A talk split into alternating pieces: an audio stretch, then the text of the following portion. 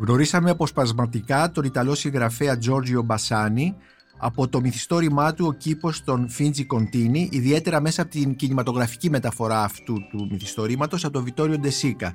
Ποιος ήταν όμως ο Τζόρτζιο Μπασάνι που θεωρείται ένας από τους σημαντικότερους Ιταλούς συγγραφέας του 20ου αιώνα; Συζητάμε για τον Τζόρτζιο Μπασάνι με τον Γιώργο Κεντρωτή, καθηγητή θεωρίας της μετάφρασης στο Ιόνιο Πανεπιστήμιο, κυρίως όμως μεταφραστή του μυθιστορήματος της Φεράρας, ενός πολυβιβλίου θα έλεγα, ενός ε, τεράστιου έργου, 1100 σελίδων, όπου περιλαμβάνονται τα μυθιστορήματα και τα διηγήματα του Τζόρτζιο Μπασάνη. Πρόκειται για έναν μεταφραστικό άθλο για το οποίο θα συζητήσουμε σε λίγο. Η Μονίκος Μπακουνάκης και είναι ένα ακόμη επεισόδιο της σειράς podcast της LIFO, βιβλία και συγγραφής, με καλεσμένο τον μεταφραστή του μυθιστορήματος της Φεράρας του Τζόρτζιο Μπασάνη, Γιώργο Κεντρωτή. Το βιβλίο κυκλοφορεί σε δύο τόμους από τις εκδόσεις Gutenberg στη σειρά Orbis Litere. Είναι τα podcast της LIFO. Ε, Γιώργο Κεντρωτή, αγαπητέ Γιώργο, σε καλωσορίζω εδώ στο στούντιο της LIFO για να συζητήσουμε το μυθιστόρημα της Φεράρας του Τζόρτζιο Μπασάνη που κυκλοφορεί εδώ και λίγο καιρό από τις εκδόσεις Gutenberg σε δική του μετάφραση. Λέω στους ακροατές του podcast ότι είναι ένα μεγάλο δίτομο έργο, ε, περισσότερες από χίλιες σελίδες, 1100 σελίδες που περιλαμβάνονται όλα τα πεζά του Ιταλού αυτού συγγραφέα. Τον Μπασάνη τον ξέρουμε περισσότερο από το μυθιστόρημά του «Εκείμπο στο Φίτζι Κοντίνι». Οι περισσότεροι μάλλον ξέρουν τον τίτλο ε, ίσως γιατί τον, τον έχουν δει στον κινηματογράφο, αλλά ξέρουμε πολύ λίγα πράγματα για αυτόν τον συγγραφέα. Ποιος ήταν ο Τζόρτζιο Μπασάνη; Ε, Νίκο, αγαπητέ φίλε Νίκο, από τα παλιά σε ευχαριστώ πολύ για την άκρος τιμητική πρόσκληση. Ε, να χαιρετήσω και τους ακροατές και τις ακροατερίες μας. Ο Τζόρτζιο Μπασάνη. Μια ηγετική φυσιογνωμία των Ιταλικών γραμμάτων είναι διηνεκός στο προσκήνιο, ο πιο πολύ γνωστός ως ποιητής και κατόπιν ως πεζογράφος, αλλά επιβλήθηκε τελικά ως πεζογράφος ακριβώς λόγω αυτού του μεγάλου τεχνητού θα λέγαμε μυθιστορήματος το λέω τεχνητό, όχι υποτιμητικά, αλλά φτιάχτηκε εκ των εν, όντων. Δηλαδή, όσα είχε γράψει, τα συνέθεσε, ε, τα διόρθωσε, τα συμπλήρωσε, έβγαλε και μερικά στοιχεία, α, άλλαξε και ολίγα στοιχεία από τις πρώτες εκδόσεις των βιβλίων και έτσι φτιάχτηκε το μυθιστόρημα της Φεράρα. Θα λέγαμε σήμερα, ε, εσύ ίσως το ξέρεις γιατί έχεις επισκεφτεί πολλές φορές στην ε, Ιταλία, ότι ο Μπασάνι είναι συνώνυμο της πόλης της Φεράρας. Ακριβώς. Αυτό ακούγεται ε, λιγάκι περίεργο. Ο, και ποια είναι η Φεράρα. Η Φεράρα είναι μια σημαντικότατη πόλη με μεγάλη ιστορία. Την Μεταξύ της Μπολόνιας και της Αδριατικής. Ακριβώς. Στο, στο ενδιάμεσο, ναι. Σωστά. Και μάλιστα σε σχέση με την Μπολόνια είναι χωριό. Ο, σε σχέση με τις γύρω κομοπόλεις είναι μεγαλούπολη και η Φεράρα είναι περίκλειστη πόλη, έχει τείχη γύρω-γύρω. Και τα τείχη αυτά ήσαν τείχη τα οποία χρησιμοποιήθηκαν σε πολέμους. Δεν είναι απλώς για να είναι όμορφα, όμορφη πόλη σήμερα.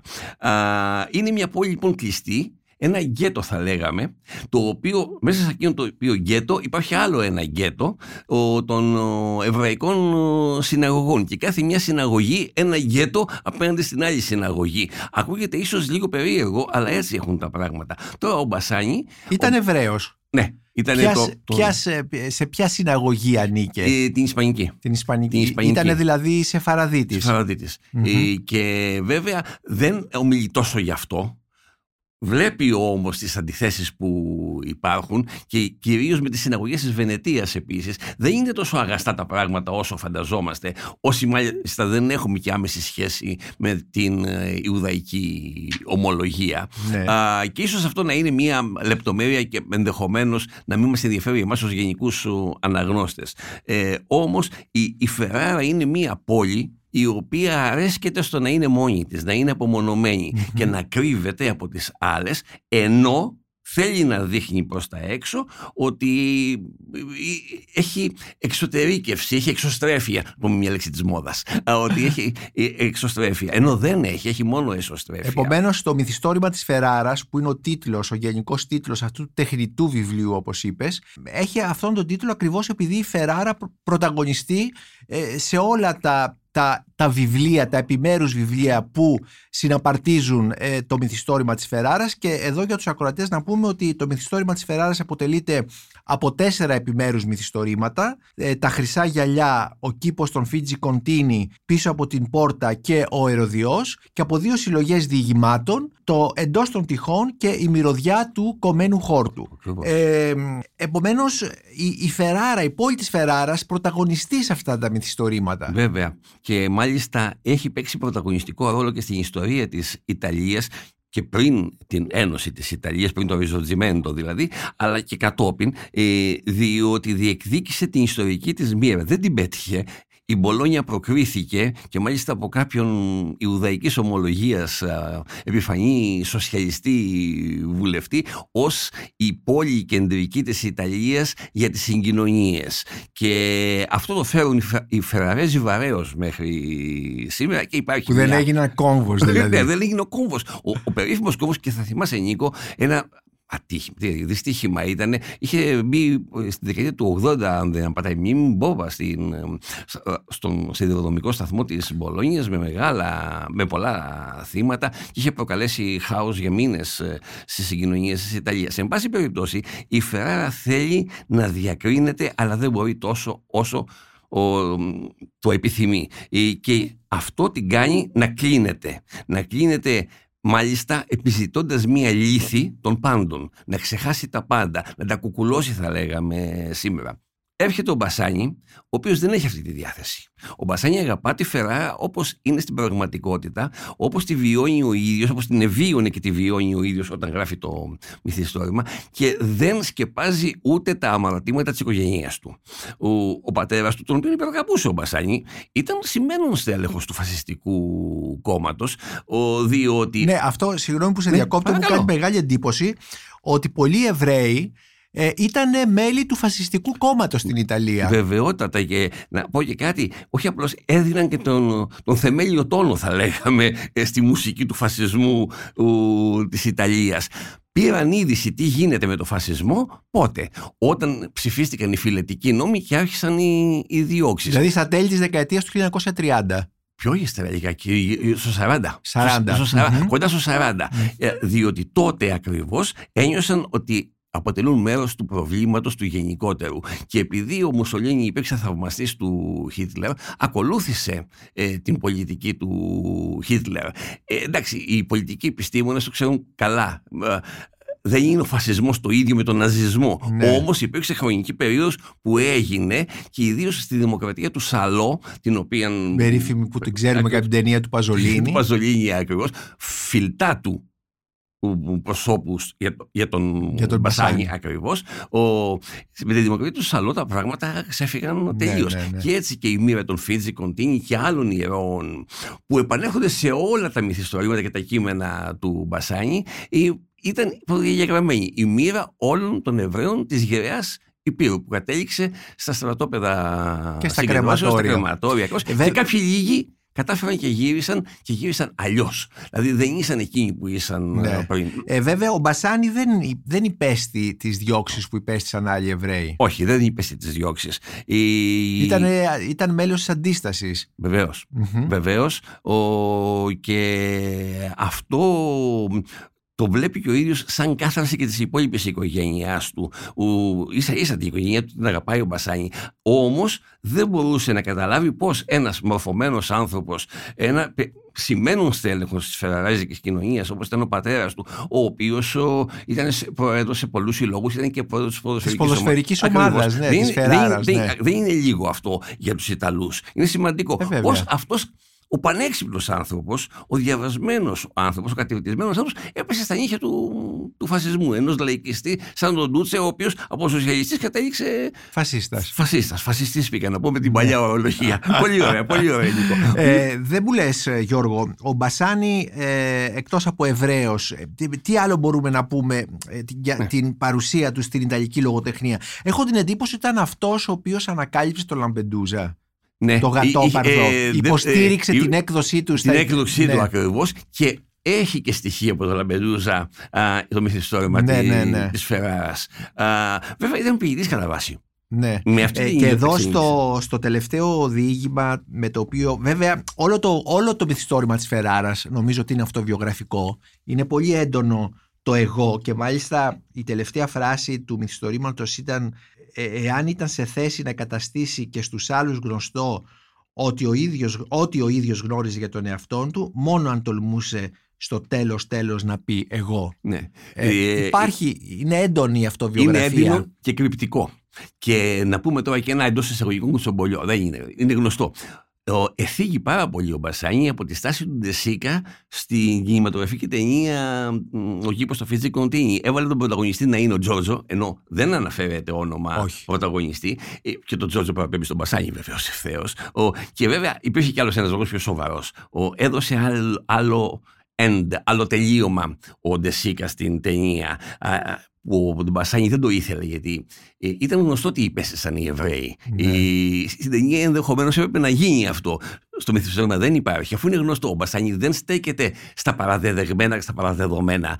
Τα θεωρεί δεδομένα. Ναι. Κάνει άλλα πράγματα. Α, ναι, τι ήταν ο Μπασάνη, ήταν ε, μέγας, πώς θα το πούμε, θεωρητικός του κινηματογράφου. ναι. Ο, υπήρξε πιέτη πολλά, θα έλεγα ισοβίως, ο, ο πρόεδρος του, ας το πούμε, Ιταλικού Κέντρου Κινηματογράφου για να συνεννοηθούμε. Ε, και βεβαίως ο, ήταν και αντιπρόεδρος της ε, ΡΑΗ επί πολλά πολλά έτα. έτη. Δεν είναι τίτλοι μικροί αυτοί για την, Βέβαια, ήταν για ένας την Ιταλία. παράγοντας της ε, Πολιτιστικής ζωής της ναι, ναι, Ιταλίας. ναι. και της ε, επίσημης ας πούμε ναι. Και καλή σαν και εσένα ήταν και καλός δημοσιογράφος. Ο- Α. ο- Σε ευχαριστώ.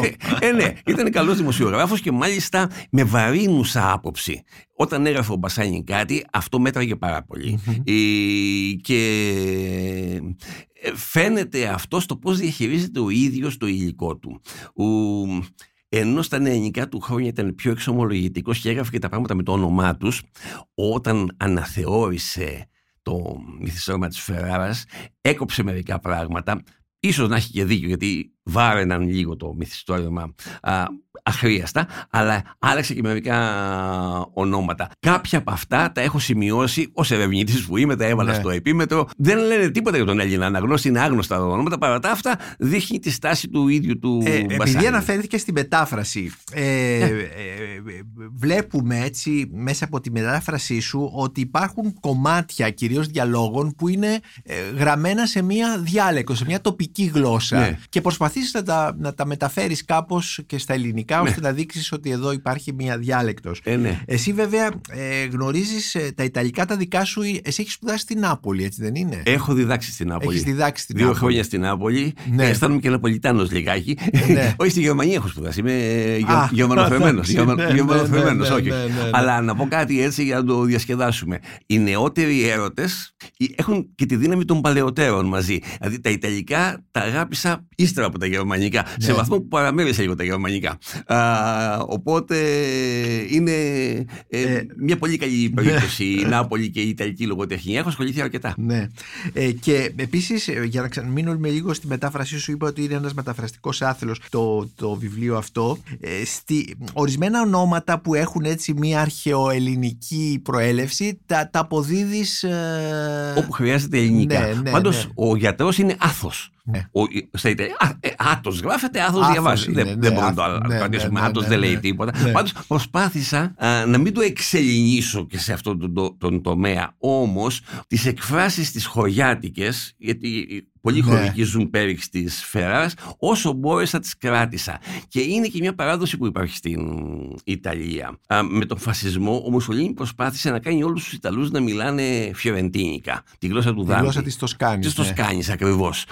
Όμως, πώς να επιτευχθεί αυτό αφού δεν τη μιλάνε, Ε, αφού κάθε χωριό έχει δύο διαλέκτους στην Ιταλία. Το ξέρεις, φαντάζομαι. Ναι. Ναι. Βεβαίως, αφού την έχει γυρίσει όλη την Ιταλία. Λοιπόν, και εγώ. Λοιπόν, προσπάθησα να μην το κάνω πολύ χωριάτικο, γιατί θε- θα ξέφευγε από το νόημα. Α, ε, εξάλλου, ο Παβέζε, ο οποίος είναι και πατέρας της Ιταλικής νεότερης Ο λογοτεχνία, Τσέζαρε ο Παβέζε. Τσέζαρε Παβέζε ακριβώς έχει γράψει ένα υπέροχο μυθιστόρημα α, που λέγεται Παέζη του Όη και το οποίο στα ελληνικά, σε δική μου μετάφραση, είχε βγει η Αγρίκη. Δεν είναι ακριβώς η Αγρίκη. Η Αγρίκη είναι επιλογή του εκδότη και καλή είναι. Αλλά αυτό που σημαίνει παέζι του ΟΗ στα ελληνικά θα πρέπει να αποδοθεί ή παπούτσι από τον τόπο σου ή κι α είναι βαλωμένο ή το ένα ή το, ή το άλλο. Γιατί υπάρχει παροιμία που λέει ε, Ντόνε μπουόι δε παέζι του ΟΗ, δηλαδή γυναίκες και βόδια, ας μας συγχωρήσουν οι ακροάτριέ μας, προς Θεού, από το χωριό σου.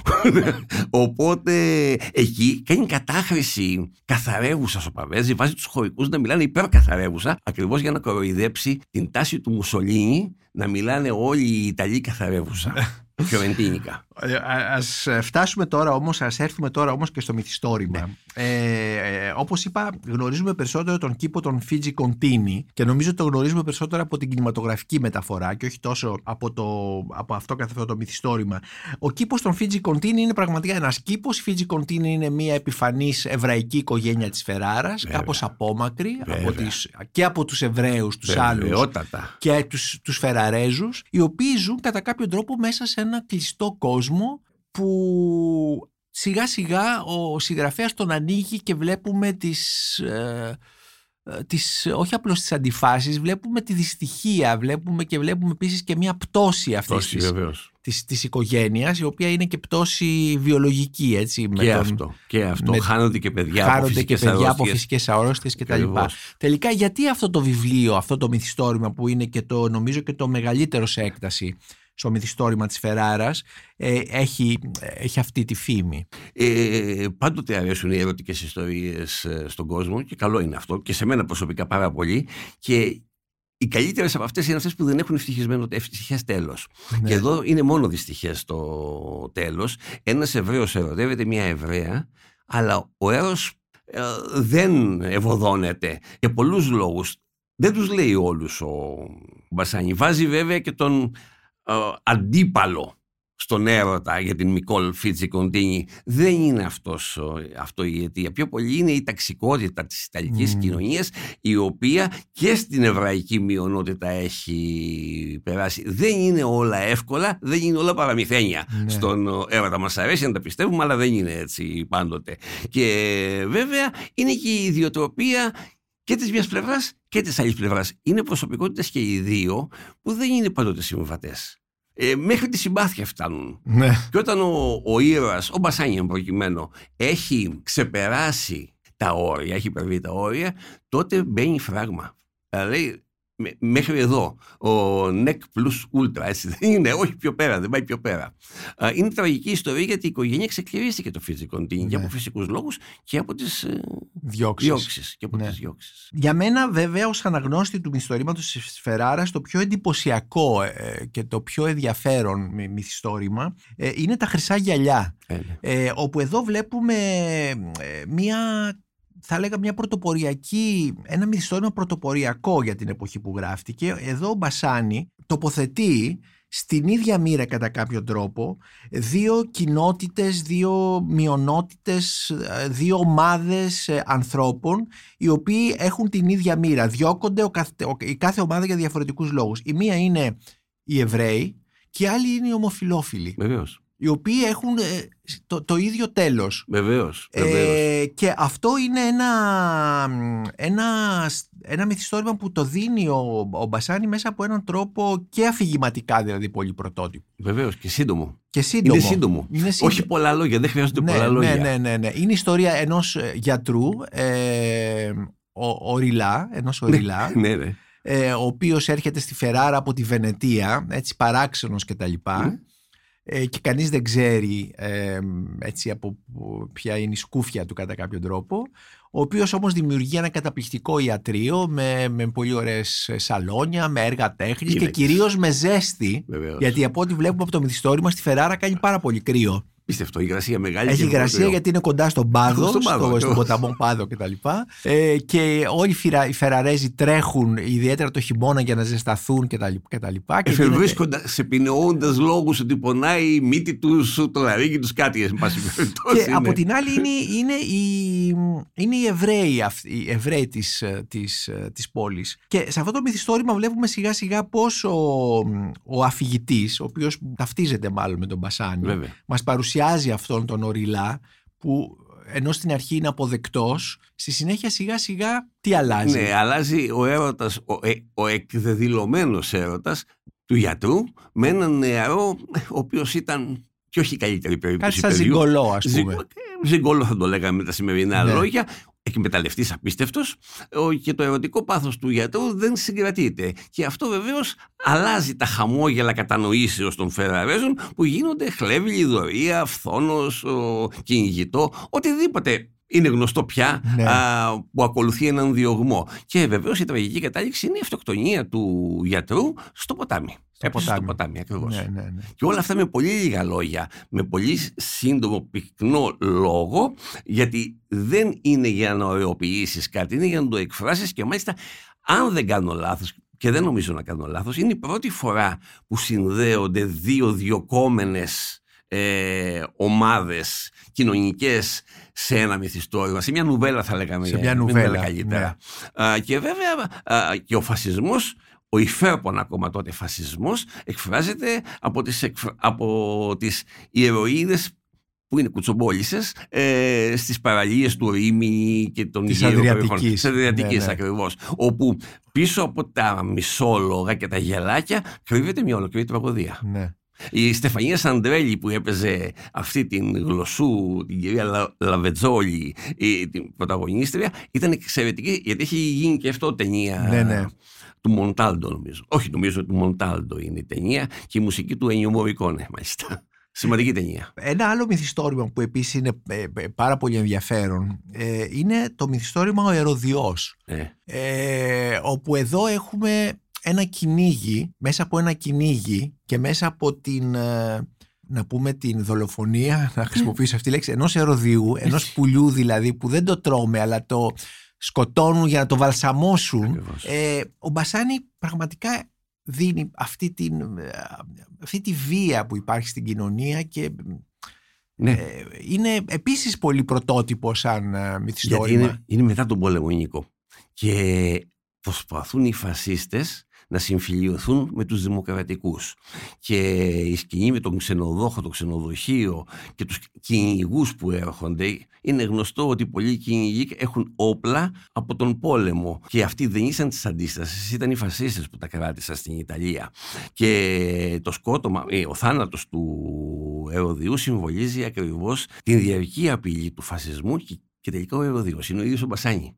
Ε, Μμμ. κα- κατά την ερμηνευτική μου άποψη και Ναι. δεν νομίζω ότι υπερβάλλω ή ότι κάνω λάθος. Ο, ο Μπασάνη λοιπόν σε αυτό το προ, εντελώς πρωτότυπο μυθιστόρημα θέτει το πράγμα ως εξής. Τελείωσε όντως ο πόλεμος ή συνεχίζεται ο πόλεμος; Γιατί έχει και πολιτική κριτική στον Ντεγκάσπερη και σε άλλους πολιτικούς, Ναι, ναι. δημοκρατικούς βεβαίως και μάλιστα τους διαβάζει σε, απο- σε κομμάτια σκισμένης εφημερίδας σε μια τουαλέτα. Δεν είναι τυχαία όλα, όλα γιατί τον είχε πονέσει η κοιλιά του λέει και πρέπει να πάει να το δει αυτό. Και βεβαίως ο, έχει και, τον, και τη διάσπαση μέσα στην ίδια την οικογένεια. Κανείς δεν αγαπάει κανέναν σε, σε αυτό το μυθιστόρημα. Όλοι ζουν τεχνητά μεταξύ τους, συμβιώνουν εκτός από τον πρωταγωνιστή με τη μητέρα του, η οποία μάλιστα πεθαίνει. Η οποία έχει υιοθετήσει και ένα σκυλάκι με το οποίο κοιμάται μαζί στο κρεβάτι. Ε, όλα αυτά δημιουργούν μια φαινομενικά ιδηλιακή ατμόσφαιρα καθόλου. Είναι πολύ σκληρό το Πάρα πολύ σκληρό το μυθιστόρημα. μυθιστόρημα. Πάρα και οι πολύ. σελίδες του κυνηγιού του ερωδιού ε, είναι, ε, είναι από, από ό,τι πιο τραγικό και βίαιο έχω διαβάσει στη λογοτεχνία. Είναι, είναι πολύ βίαιο. Ακριβώς επειδή δεν χρησιμοποιεί τη βία σε πρώτο επίπεδο. Ναι, η βία ναι. είναι από πίσω πάντοτε. Ναι. Σαν, σαν ένα μπάσο κοντίνου, θα Ναι, το λέγαμε στη ακριβώς, μουσική. ε, ακριβώς σαν μπάσο κοντίνου, δηλαδή σε κάτι που συνοδεύει και ακριβώς μπορούμε να πούμε ότι το μυθιστόρημα της Φεράρας είναι ένα μυθιστόρημα που στηρίζεται πάνω στη βία. Ναι, ναι. Και η βία στο άλλο μυθιστόρημα επίσης, τον Dietro la Porta, το πίσω από την πόρτα.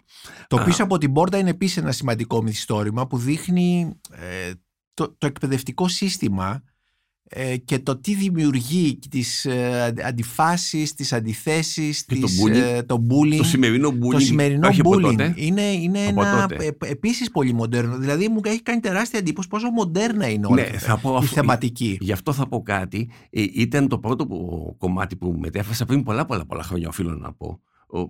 Ο- από το 2002. Ενώ το, όλα τα άλλα τα μετέφρασα μες στην πανδημία.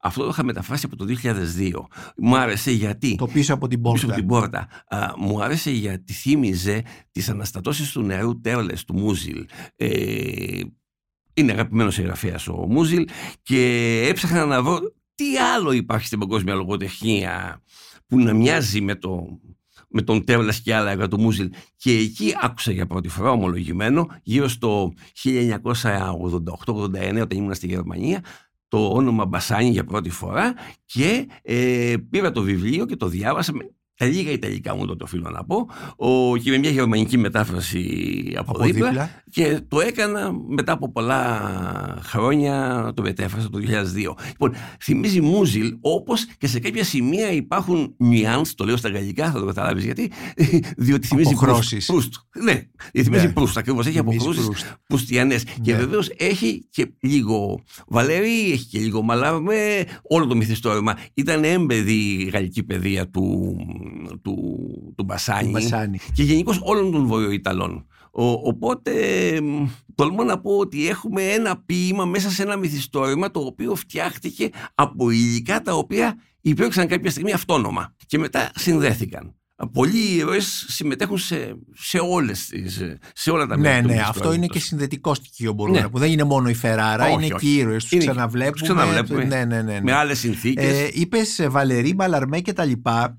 Και στην αρχή αυτού του podcast ε, μας είπες επίσης ότι ο Μπασάνη ξεκίνησε περισσότερο ήταν ποιητής. Ναι. Ε, και υπάρχει μια φράση ε, που είναι στο, στο τελευταίο διήγημα που, ναι. που, είναι έτσι πολύ αυτοβιογραφικό το «Εκεί πέρα στο τέρμα του διαδρόμου» ναι. με το οποίο κλείνει το έκτο βιβλίο «Το ημιροδιά του κομμένου χόρτου» που λέει ποιος ήμουν, ποιος ήμουν εγώ κατά βάθος, ποιητής, έχει καλός και έπειτα ναι, παραμένει ποιητή, πιστεύω. Ναι. Δεν είναι γνωστά τα ποίηματά του στα ελληνικά. Στα ιταλικά είναι. Δεν είναι πολύ υψηλού επίπεδου ποιητής. Δηλαδή δεν είναι πρώτο όνομα. Ο πεζογράφος όμως είναι συγκλονιστικό. Είναι μέγας, είναι συγκλονιστικό. Ναι. Ε, δεν το συζητάμε αυτό. Ε, είναι επίπεδου Παβέζε, Παζολίνη. Ε, έχει βραβευτεί και με το βραβείο Στρέγκα. Δεν είναι εύκολο ναι. βραβείο αυτό. Είναι επίπεδου Γκάντα έχει και στοιχεία από τον ε, υπερλεξισμό του Γκάντα. Γενικώς είναι μια συνείδηση λογοτεχνική ζωντανή, επίκαιρη, που παρακολουθεί με άγρυπνο μάτι τις εξελίξεις. Δεν είναι ένα καβούκι που κλείνεται και αναπαράγει συνέχεια τον εαυτό του. Έχουμε ακούσματα και αποχρώσει και από άλλους. Και εκεί είναι και η μεγαλοσύνη του Μπασάνη, Μπασάνη νομίζω ότι ο καιρός της δόξας του στην Ιταλία έτσι, δεν έχει έλθει ακόμα παρόλο που Τη δεκαετία του 80 και του 90 γνώρισε ένα boom. Νομίζω θα γνωρίσει και άλλο. Γιατί υπάρχουν και άλλοι τρόποι ανάγνωσης ε, και αναμένονται. Άλλοι τρόποι και... ανάγνωσης των, ε, των, των, του. Των ιστορημάτων του. Είδα μάλιστα πρόσφατα ότι ξαναβγήκαν τα πείματά του σε έναν τόμο. Ο, αυτός κάτι δηλώνει. Ότι θα εγγύψουν οι μελετητές και στα ποίηματά του. Ε, θα, ναι, αλλά και, τα πεζά του, η, η θεματική αυτή των πεζών του ε, είναι επίσης πολύ σύγχρονη και νομίζω ότι θα συζητηθεί βεβαίως, βεβαίως. όλα αυτά τα ζητήματα που είδαμε. Υπάρχει και το Ίδρυμα Μπασάνι ε, το οποίο προωθεί το έργο και αυτό είναι καλό. Είναι καλό. Ε, να πούμε για τους ακροατές ότι είχε γεννηθεί το 1916 και πέθανε το 2000. 2000 ακριβώς. Είχε δηλαδή ένα μακρύ σχετικά βίο. Βεβαίως. ναι. Αν και είναι λίγα παντού τα χρόνια που ζούμε, ναι. αλλά ας κάνουμε, ας κάνουμε αυτή την παραδοχή. Ε, Επομένως, αναφερθήκαμε ήδη στα τέσσερα μυθιστορήματα του μυθιστορήματος της Φεράρα. Υπάρχουν όμως και δύο συλλογές διηγημάτων. Το εντός των τυχών, με ναι. το οποίο ανοίγει το μυθιστόρημα της Φεράρας. Ναι. Ε, το εντός των τυχών είναι. Ε, Στιγμιότυπα του φεραρέζικου βίου με βάση επιλεγμένα πρόσωπα της εβραϊκής ή και όχι εβραϊκής, αλλά παίζουν οι Εβραίοι ρόλο μέσα σε αυτό και βεβαίως είναι γροθιές στο στομάχι όλα. Ναι, ναι, ναι. Είναι γροθιές στο στομάχι όλα. Δεν είναι. Ε, να πω κάτι. Ε, ίσως είναι λίγο τραβηγμένο, αλλά ένα ανάλογο ελληνικό τέτοιο κείμενο θα ήταν η κάθοδος των εννέα του βαλτινου Ε, θυμίζει, προστέω καμία, καμία πώς θα το πω, επιρροή του ενός προς τον άλλον, δεν, αλλά ό,τι αίσθημα νιώθεις όταν διαβάζεις την κάθοδο των εννέα, το νιώθεις στη διαβάζεις τη Λίδα Μαντοβάνη ναι, ναι, ναι. ή την ιστορία του γιατρού Κόρκος. είναι τόσο έντονο το συνέστημα που νιώθει κανείς. Ε, είναι δύσκολα αυτά, τα δε άλλα είναι πιο ελαφρά τα τελευταία του τελείωματο. Η μυρωδιά του κομμένου χώρου. Αλλά ναι. είναι εξομολογητικά, είναι εκβαθέων, είναι ντεπροφούντι. Και εκεί πλέον ε, έχει καταξιωθεί ο ίδιος ο συγγραφέας, είναι γνωστός, είναι αναγνωρισμένος και στην Ιταλία και κυρίως στη Γαλλία και στον υπόλοιπο κόσμο κυκλοφορούν πολλές μεταφράσεις του. Στα αγγλικά μάλιστα υπάρχουν διπλές και τριπλές ε, μεταφράσεις. Βέβαια αυτό είναι και θέμα δικαιωμάτων. Οπότε ε, εκεί νιώθουμε σαν στον απόλογο στους απο, τρεις απολόγους που έχει, νιώθουμε ότι ο Μπασάνη ξαλαφρώνει κάπως, διότι έχει δημοσιεύσει με πολύ μεγάλο κόπο, όπως υπογραμμίζει ο ίδιος πολλές φορές, με μεγάλο μόχθο, έχει δημοσιεύσει, έχει δημοσιοποιήσει καλύτερα αυτό το οποίο ήταν μέσα του και τον ευάρενα. Ε, είναι ε, ανακουφιστικό το συνέστημα. Το νιώθει κανείς στις τελευταίες. Ναι, και ναι. γι' αυτό και κάνει το ερώτημα, και ποιος είναι αυτός που είναι ο ποιητής Μπασάνη. Ποιητής Μπασάνη και που η τελευταία λέξη του μυθιστορήματος Φεράρα μετά από χίλιες. Ε, είναι η λέξη εγώ. Εγώ. Εντό ναι. εισαγωγικών. ναι, ναι, ναι. Πότε γνωρίσαμε τον Μπασάνη στην Ελλάδα, πότε έχουμε τις πρώτες μεταφράσεις; Έχουμε δύο μεταφράσεις του Μπασάνη και είναι και αρκετά καλές. Τύπο των Φίτζι Κοντίνι. Είναι και τα Χρυσά Γυαλιά, ο Κιάλι ναι. Ο Στέλλα Θεοδωροπούλου η μεταφράστρια, εκδόσεις κέντρος, αλλά είναι από πολλών ετών εξαντλημένα. και τα δύο; Ναι, ναι, ναι, δεν υπάρχουν στο εμπόριο. Όχι και τα δύο, λέω, είναι ναι, η ίδια ναι, μεταφράστρια; Ναι, η ίδια μεταφράστρια. Τολμώ να πω ότι ίσως να μην είναι από τα ιταλικά. Αυτό όμως δεν υποβαθμίζει καθόλου τη μετάφραση. Ναι. Με το χέρι στην καρδιά. Ε, κάποια ονόματα έχουν μεταφραστεί σαν να είναι γαλλικά. Mm-hmm. αλλά από εκεί και έπειτα προς Θεού τώρα δεν έχει κανένα νόημα. Αυτή η μετάφραση ήταν πάρα πολύ καλή που είχε κάνει η Θεοδωροπούλου. Δεν ξέρω αν είναι εν ζωή. Η... Πάντως ήταν καλή μετάφραση. Δεν υπάρχουν εδώ και πολλά πολλά χρόνια. Δηλαδή πάνω από 20 χρόνια δεν υπάρχουν πια ούτε καν στον κατάλογο του κέντρου. Είχαν βγει από, ναι. τον, από τον κέντρο. Ναι. ναι. Ε, αλλά εσύ όμως μας είπες ότι γνώρισες τον Μπασάνη στη Γερμανία. Ε, ναι, έτυχε. Ε, εντάξει, στο Πανεπιστήμιο. Μέσω, μέσω, του, μέσω του Μούζιλ, ψάχνοντας, ε, να βρεις κάτι αντίστοιχο του νεαρού Τέρλες. Ναι, του νεαρού Τέρλες ή οποιοδήποτε άλλο έργο ναι. του Μούζιλ. Και η παραπομπή ήταν στον Μπασάνη, στον Μπασάνη σε μια γιγαντιαία εγκυκλοπαίδεια της παγκόσμιας λογοτεχνίας. Οι Γερμανοί γενικώς κάνουν τα γιγαντιαία πράγματα. Και εκεί έμαθα το όνομα και γιατί δεν το ήξερα ομολογώ. Ναι. Ο, τα βιβλία τα προμηθεύτηκα του Μπασάνη στα ελληνικά όταν γύρισα από τη Γερμανία. Τα έχω εντάξει, δεν, ε, πώς αλλιώς. και βεβαίως στη μετάφραση πάντοτε συμβουλευόμαστε όλες τις προηγούμενες μεταφράσεις. Ε, είναι σωστοκομιλισμό να μην το κάνεις. Ναι. Γι' αυτό και έκανα αυτή τη μικρή παρατήρηση, η οποία το επαναλαμβάνω να μην παρεξηγηθώ, καθόλου δεν μειώνει την αξία τους. Σήμερα Ποια είναι η θέση του Μπασάνη στην Ιταλική λογοτεχνία, διαβάζετε; Ναι, ναι διαβάζετε. διαβάζετε. Έχω ρωτήσει και συναδέλφους και φίλους Ιταλούς. Ε.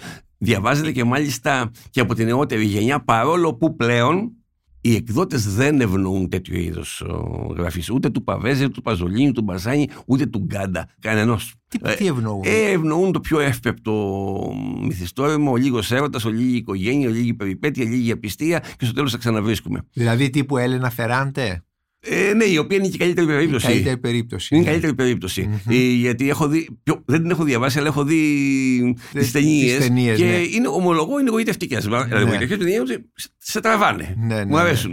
Ναι, Ξεχνιέμαι. Και επειδή ξέρω και την Άπολη λιγάκι, όσο την ξέρω, ο, είναι πιστές στο πρωτότυπο. Αν υποθέσουμε ταινίες, είναι μετάφρασμα. Ναι, οι μεταφορές είναι, είναι πιστές, είναι καλές. Ναι. Ναι. Γιώργο Κεντρωτή, σε ευχαριστώ πάρα πολύ για αυτή τη συζήτηση. Με αφορμή τη μετάφρασή σου του ενός πολύ σημαντικού έργου του 20ου αιώνα, της λογοτεχνίας του 20ου αιώνα, το μυθιστόρημα της Φεράρας του Τζόρτζιο Μπασάνη, που κυκλοφορεί σε μετάφρασή σου και σε δύο τόμους από τις εκδόσεις Gutenberg στη σειρά Orbis Literae. Εγώ είμαι υποχρεωμένος σε σένα Νίκο και στη LiFO και να ευχηθώ το καλύτερο στους αναγνώστες, στις αναγνώστες, στους ακροατές και στις ακροάτριες.